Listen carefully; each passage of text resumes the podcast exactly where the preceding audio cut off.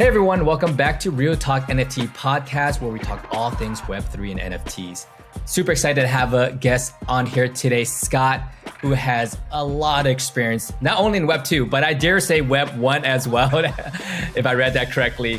Uh, and you've done plenty of things in, you know, in the tech world, raised millions of dollars. But more recently, you're the CEO and co-founder of Jump.co, which is an NFT company, Web3 company, and I love talking about NFTs and Web3s. Uh, but before we dive into that, why don't you give our listeners here just a brief intro and bio about yourself? Yeah, so uh, so I've been in tech for 20 plus years. Sorry about that. Uh, you know, technical glitches. Uh, not my not my home office. Um, So, uh, you know, started off in tech 20 plus years ago, cut my teeth at Amazon, turn of the century, um, got really active in open source and open technology, specifically uh, co-founded the OpenID and OAuth foundations 10,000 years ago. Um, and then from there, moved over to the business side of the house, um, started a mobile push notification company. We were the first ones to do push notifications. Mm raised about 50 million in venture capital, scaled that business up. Um, uh, this is so know, we can blame you for the push stuff. notifications that I see every day. my, my, my apologies, 100%. Um, but there was something really cool around this concept of you know the right message for the right person at the right place at the right time, and, and that was it was cool at the time. Of course, it's been you know kind of abused a little bit. Um, let's be honest. Um, and then from there, uh, my co-founder and I, who I've been working with now for close to 12 years, um, we started a point of sale system for the cannabis industry that we sold in 2017. Uh, and then pretty much since about 2018 have been dabbling in and around uh, crypto. Uh, we built up and, and spun up a, a pretty significant mining uh, infrastructure. And then, you know, Ethereum went through, you know, yet another crash. Uh, so we, we got out of that. Um, and then, you know, sort of uh, 2022 came along and we said, you know, there's something here. There's too much investment. It's bound to go through a, a bit of a, a, hiccup in terms of a bubble bursting. We see this with, you know, Web one. We saw it with Web two.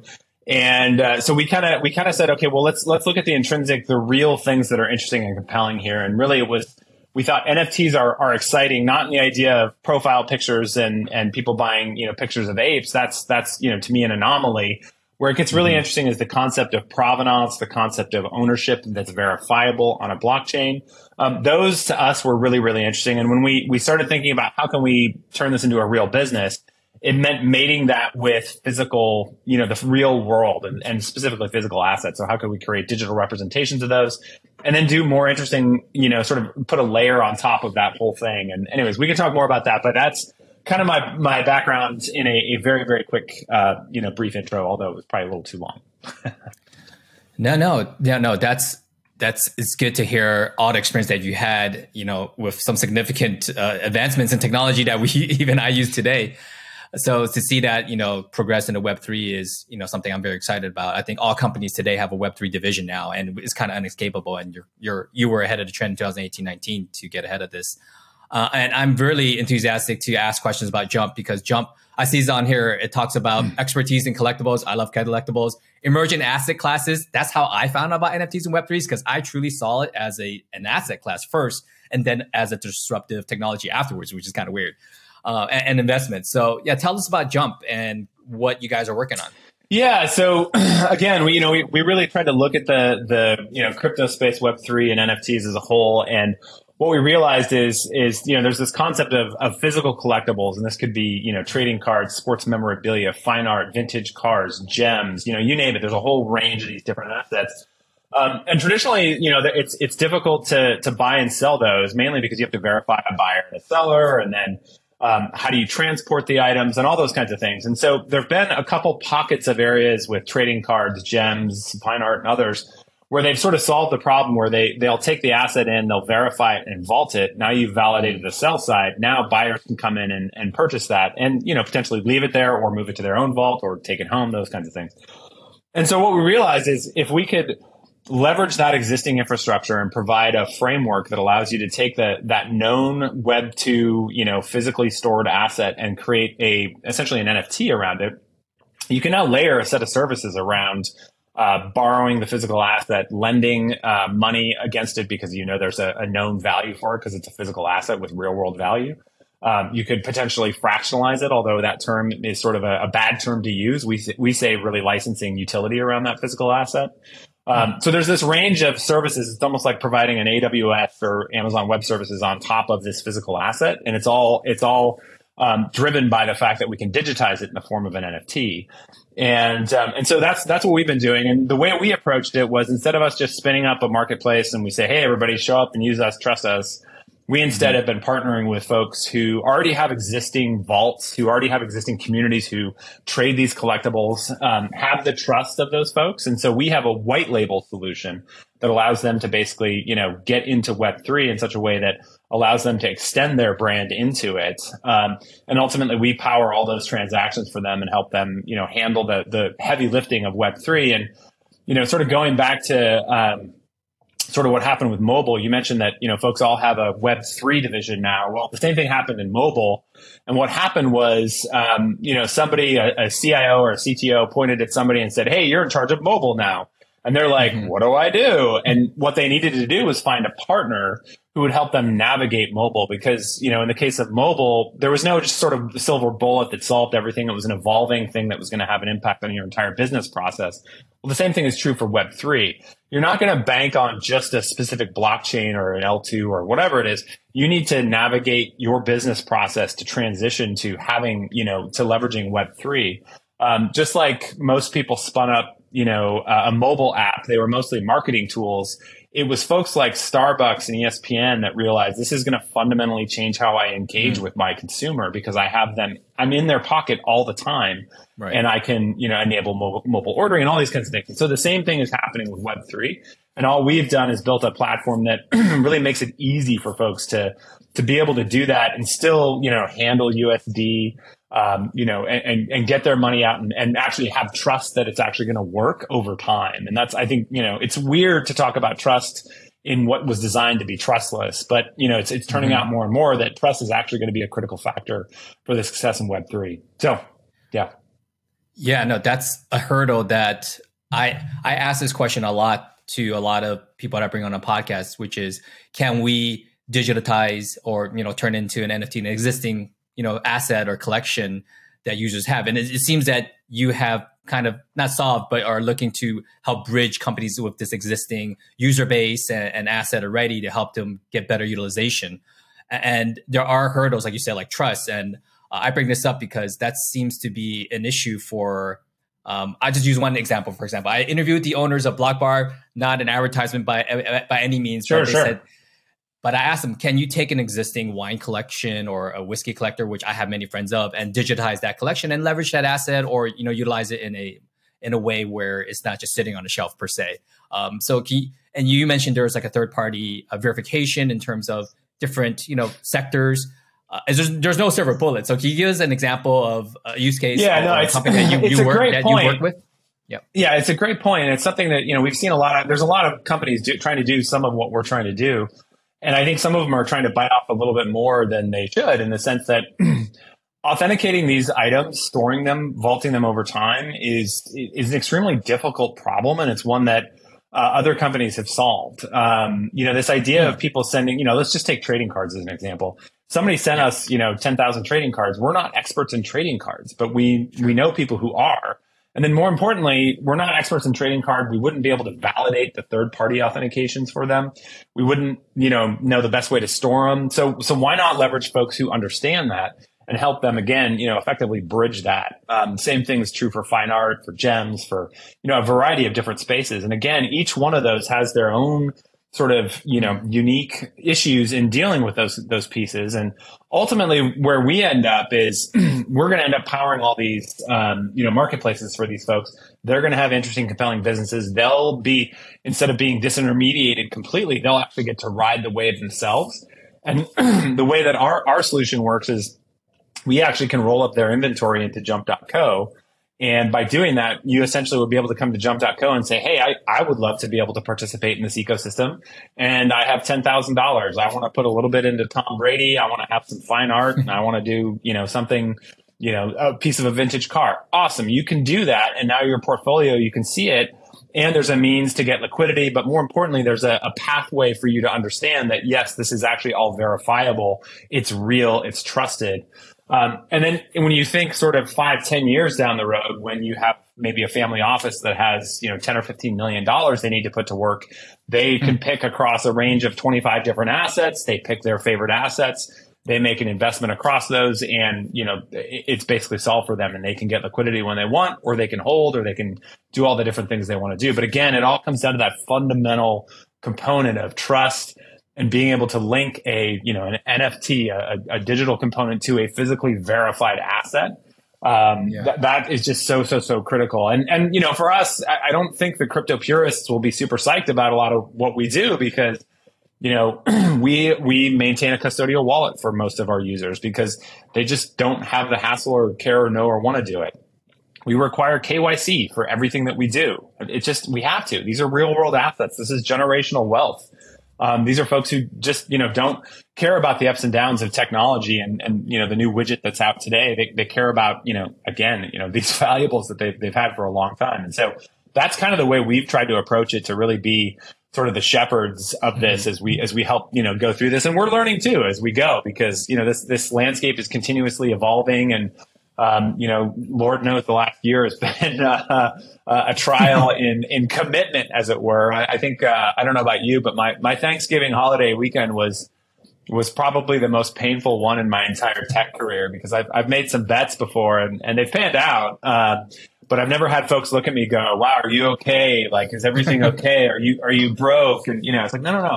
FTX was was an anomaly. That's a that's a scammer. People are still validating blocks on the blockchain, and you know, the, the, this thing is moving forward. That wasn't a fundamental right. problem with crypto. So, anyways, um, yeah, yeah, it was definitely an interesting holiday for me. Had a couple of those questions as well. uh, and I had a question for you, uh, and excuse me if there's not the right comparison, but I've made some purchases through Rally Road. I'm not sure if you're familiar with them. Um, it's sure, like your invest, yeah. invested product, and they're kind of the opposite. They're taking assets that maybe family offices would purchase. Some NFTs, they're not fractional. They're fractionalizing them in a different way where they're commercializing them with LLC and selling shares against that or common stock, or whatever. Yeah. Um, how how is jump different or, or i'm sure there's better efficiencies with turning it into an nft versus you know turning it into an llc you know what what can you talk me through yeah. the differences so and the, the benefits of that? Yeah the way that i believe the way that rally road does it is is the reason they do the llc and they create shares in that um, i believe they're registering them with the sec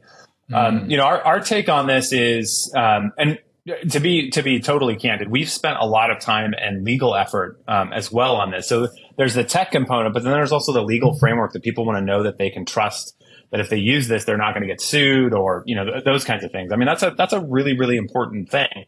Right. And so, um, you know, as as far as we're concerned, uh, we don't believe that these are securities because what we're talking about is a digital representation of a physical asset, and that physical asset actually has utility associated with it. Um, you know, if it's a Babe Ruth rookie card, there's a lot of people who'd love to own that, but can't really afford to own it.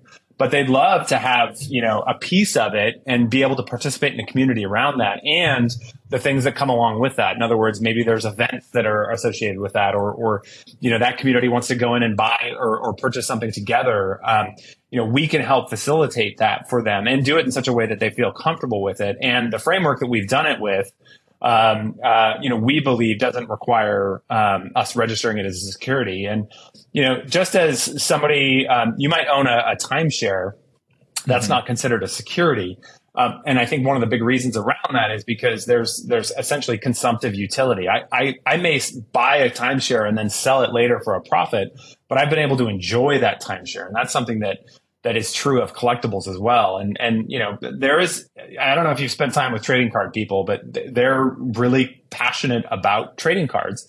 And in their in their you know in the name of them, it's about trading. Um, and I think you know so much of this this um, you know the community around these these these whether it's fine art and others has been so unapproachable for the layperson um, because you know you had to pay to play and in this case what we're doing is saying yeah you, you can pay but you can pay a smaller piece and get to enjoy some of the benefits of, of, you know, this fine art, these trading cards, sports memorabilia, you name it.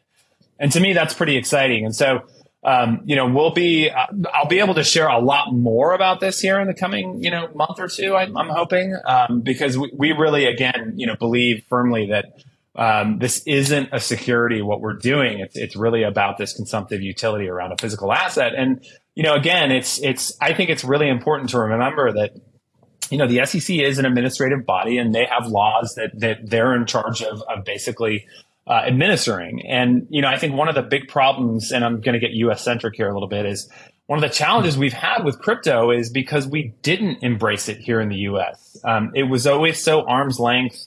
Uh, mm-hmm. and there's so much misunderstanding of it. And, and because of that, it's been pushed offshore and bad actors are doing really, really bad things. And guess what? US consumers are getting caught up in that. And had we brought this in and, and brought it closer to the vest, I think uh, I think we'd be in a much better spot both for the industry but also for consumers as a whole. And so that's what we're pushing forward. And I know that's a, a long, you know, five or ten year, probably a ten year ten year challenge to sort of change some of these laws. But that's definitely on our radar because we have to do it. We, it's inevitable. This is the, the you know the the cat is out of the bag, and it's inevitable that we're going to be seeing more and more of this Web three piece. How do we you know maximize it and make it you know the best experience for consumers and for the industry as a whole? So. Definitely yeah, went on a rant there. Sorry, Joe. no, not a problem. Yeah, we're definitely in the midst of the the storm of you know development with everything that's happened with FTX and most recently Genesis and uh, even Gemini. Uh, so definitely need some framework, like you said, to help guide us and bring things closer here.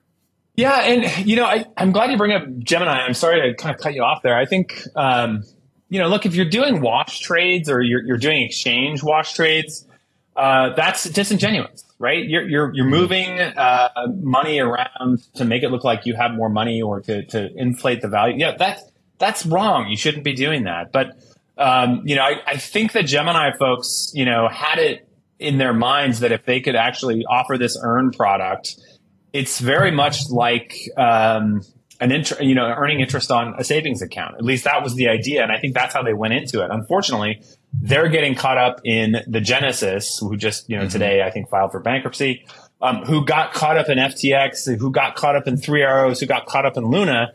And this whole decentralized mess is getting, you know, knocked down by, you know, a couple of bad actors. And so I, I find that to be kind of fascinating. But again, you're, you're right. I mean, it's, it's, uh, it, we're in a weird place here. And my concern is that the SEC is going to, going to kind of over, um, over regulate this. I mean, if it were up to the SEC, if it was the late 90s and the SEC was in charge of the internet, we'd all still be sending faxes right now.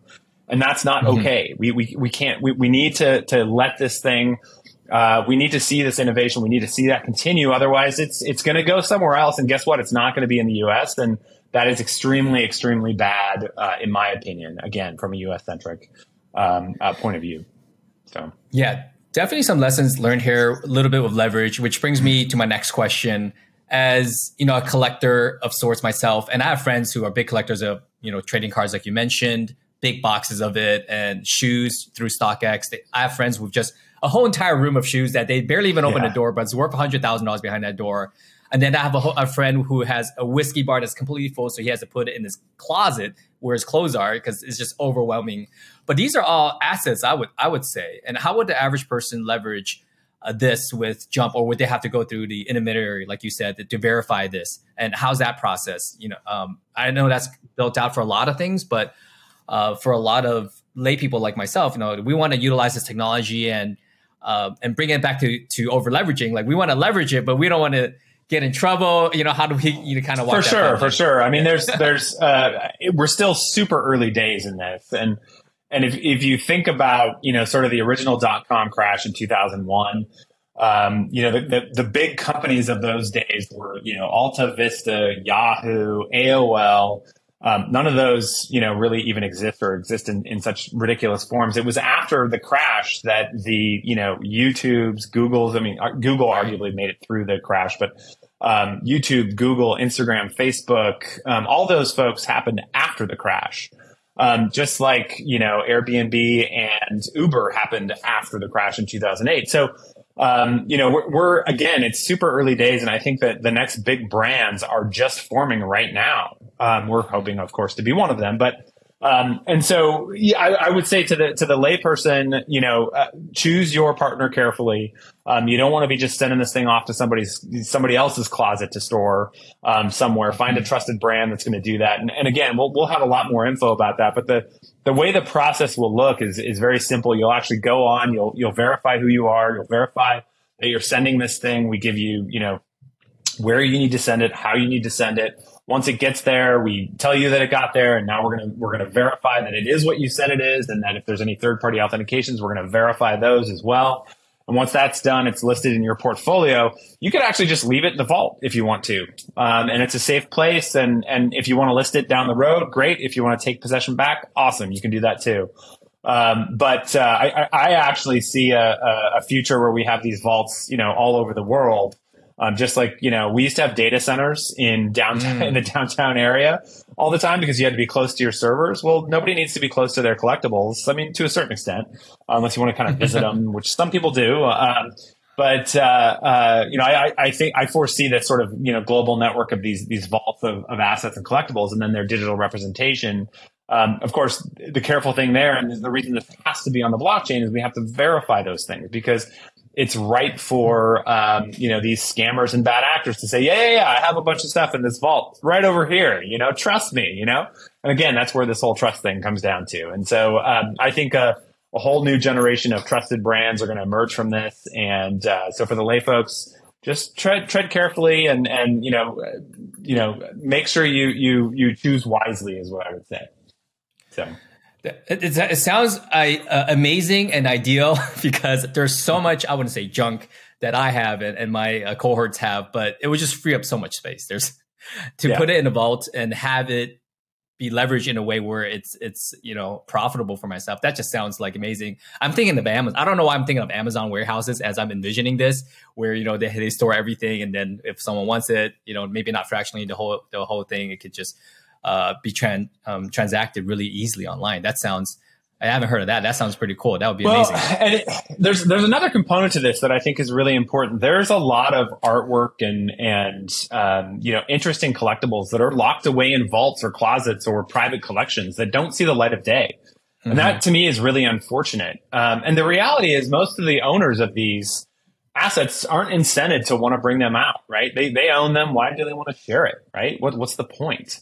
Um, and so one of the mechanisms that, that we're pretty excited about, we'll be, we'll be announcing here later this year is this idea that you could take a, an asset, um, you know, that maybe is a, a, fine piece of artwork and you could offer up, you know, some percentage of it, uh, for people to, to be able to, um, not necessarily own it, but they get access to utility around it. Um, and anytime that the people trade those, those access to that utility, um, they essentially will be generating a transaction, which then gives a kickback to the title holder. The idea here is that if you bring and show it to the light of day to share with a community, you should get some mm. kickback for that and earn earn some sort of you know essentially a residual on it for uh, bringing it to the light of day, as it were. And uh, and I have to use a bunch of different language around this because of the securities laws around this stuff. Uh, mm-hmm. You know, I can't say fractionalization or own part of it, and that's and that's fair um, uh, because you know I, I, do think that with this this digital representation and how NFTs work and the, the fact that they can provide utility um, and coupling that with physical assets. I mean, this is a brand you know this is a new world order we're talking about, and I think that's why the vocabulary gets really really tough. So yeah. Yeah, tough, but it seems like this new generation is really gravitating towards and teaching myself. I, I consider myself an older generation uh, to catch up in in financial lingo that I otherwise would have never learned. I would have never knew known about automatic market makers prior to NFTs. Funny enough, I knew they existed in crypto, but I really learned more about it within NFT space than I did ever did in the crypto space. And I mean, that's something that's pretty mind blowing to me. I actually, I, I, was at, I think I was at ETH Denver last year, and uh, we we were just getting uh, jump going and uh, I ran into to a you know a younger uh, a younger person at the at the show, and I don't want to. I mean, I'm kind of dated myself already, but I was like, he's like, oh, where are you at? I'm like, we're at jump.co. He's like, oh, cool boomer domain, bro. And I was like, wow, I am old. Jeez. Anyways, thought that was kind of funny. Yeah, yeah, no, no, no, you can. That's absolutely correct because the first thing I typed in was jump.io because I'm thinking oh, you know, yeah, everything's sure. .io. Yeah, and I actually come from the domain name world myself. I spent 11 years there, so .co I'm very familiar with, which is a Colombian country. Oh, that's code. funny. Yeah, I actually met the owner. Well, it's funny. Yeah, it's really funny. I mean, the domain space has been. I mean, I remember I got of all the domains I could have picked, I got Kveton.com, my last name, um, and it was back mm when you could basically email the registrars and and say, hey, I want to grab this, and it's for me, and you know. Yeah. Uh, and, uh, and of course that's the one I got. I didn't go for business.com or, you know, anything interesting, right? Like I, I right. had to go after my own, my own domain name, but it's interesting too to see what's been happening with ENS domains, unstoppable domains. Again, yeah. it's a, another, you know, another grab. So yeah, it's fascinating. Absolutely. Well, I have a question for you since you're deeper in the space than most. What's your, you know, what what do you see NFTs have, uh, you know, this year and maybe in the long term, uh, or, or anything that you want to see happen with NFTs and Web three? Yeah, I mean, I think I think uh, we'll look back on you know 2021 and sort of laugh about how we spent millions of dollars on on these you know these profile pics. Um, uh, but it's you know th- this happens. It happened with tulips. It happened in the early internet days. Um, uh, back in the early 2000s. It just it's an inevitable cycle. But if you if you sort sort of take a step back and just think about the fundamentals of this idea that yeah yeah yeah people will just create these images on the internet and as they create new ones they they increase in value. Like just it violates the laws of supply and demand right? So right. um so but uh, you know i get it right? Every, everybody you know there's always with a new technology there's, there's speculation it leads to to you know hype which leads to overinvestment which leads to a crash. But ultimately, over time, the technology itself, you know, as it becomes more pervasive, um, becomes, uh, uh, you know, more and more interesting and, and more and more compelling and actually provides real world value. And for me, I think the, the idea of NFTs essentially, um, you know, monetizing, uh, uh, uh, you know, access to things or, you know, monetizing essentially scarcity, right? Um, I think that's a really, really interesting thing. Um, it also has some opportunities for things like sustainability, right? Mm-hmm. A brand now might want to think about how they how they manufacture something because it needs to to last a hundred years um, because they might mm-hmm. potentially sell it four or five times and see a residual on that. If we mm. if if that can actually happen, that's really really exciting. And again, NFTs are that that fundamental building block for this. I think for that to happen, and this is a whole other discussion, we need to solve this royalty problem, which is royalties need to be enforceable. Um, period. Mm-hmm. Uh, and this idea of people skirting the royalty is going to, I think, going to set NFTs back. And and you know, one of the things that we're doing with our smart contract is we're we're going to force royalties. You may not like it, then don't use our solution at all. Go go do your own solution. That's fine. Um, but I, I, just I think it's really really fundamental that that royalties be you know be honored. So, anyways, sorry again, I I, no. I, I can digress when I'm caffeinated, my man. So no, you know, I absolutely agree. I believe royalties should be be honored, and I think the uh, Gabe Leydon, the uh, one of the founders of uh, DigiDaigaku, was had an interesting article about this. How uh, wrapping a smart contract, uh, wrapping your NFT in a smart contract, um, can help enforce royalties. So that's still a new development. Uh, nothing, you know, that I've seen adopted widely yet. Yeah, we've, we've actually working, people we've working actually, on that. Yeah, that's exactly something we built. Uh, we actually just went through our security audit, a security audit of our um, smart contract around specifically, basically doing that, um, which mm. is hmm. you know wrapping your your NFT in such a way that it, will force the, uh, um, the, the royalty. And so, uh, anyways, I mean, it's it's all you know. We're all still. I feel like we're still all you know, kind of banging rocks together. We're still so early yeah. with this tech and uh, yeah. but it's it's good. It's it's you know what, what gets me excited is with when you when you can really nail the fundamental building block the things that you can layer on top of it get really, really interesting. And that's, that's what's got me excited. And that's why I know that the whole Web3 thing is inevitable. When you go to these events like ETH Denver and, um, you know, the Solana hacker events, you know, wh- whether the price of ETH is up or down, nobody's talking about that at the event. They're, they're talking about right. some specific problem that they're really passionate about and they're so excited about building for it. And you can't manufacture, you can't fake that right? Um, mm-hmm. And that to me is, you know, we saw it with mobile, we saw it with, you know, the early web, we saw it back in the 90s when people could just like connect computers to each other. Um, people would build dumb stuff because they could and it was cool. And out of it came utility. And then that turned into businesses. And that's exactly where we're at with Web3 right now. Yeah, you brought up a good point about brands building products that will last longer. I know IKEA is testing their physical products with an NFT twin trying to make emotional ties between an owner and like a desk or a chair so that they can take care of it better. And, and, and their idea is to not, maybe not last 100 years, but for you to take care of it better so that when it's handed off, you could kind of have like a Carfax of sorts of, hey, this is the what this physical asset has been through. So interesting to see that use case and you mentioning, you know, just different pivots that brands will have to make because, you know, of, of this technology. So man, this is exciting. And I can't wait to really see what happens next year because we we really just yeah. scratched the surface in 2021 where we came in we came in through an art renaissance versus you know the actual utility of the technology. And I speak for myself because I came in here I was like oh this is a great speculative asset let me start collecting then dive and open this uh, Pandora's box of what it really is. Totally, totally. Yeah, I mean it was. Uh, I actually just went to Art Basel in in early December uh, down in Miami, and you know same thing, right? You've got this traditional art space that is, you know, very refined and very clubby, very cliquey, cliquey.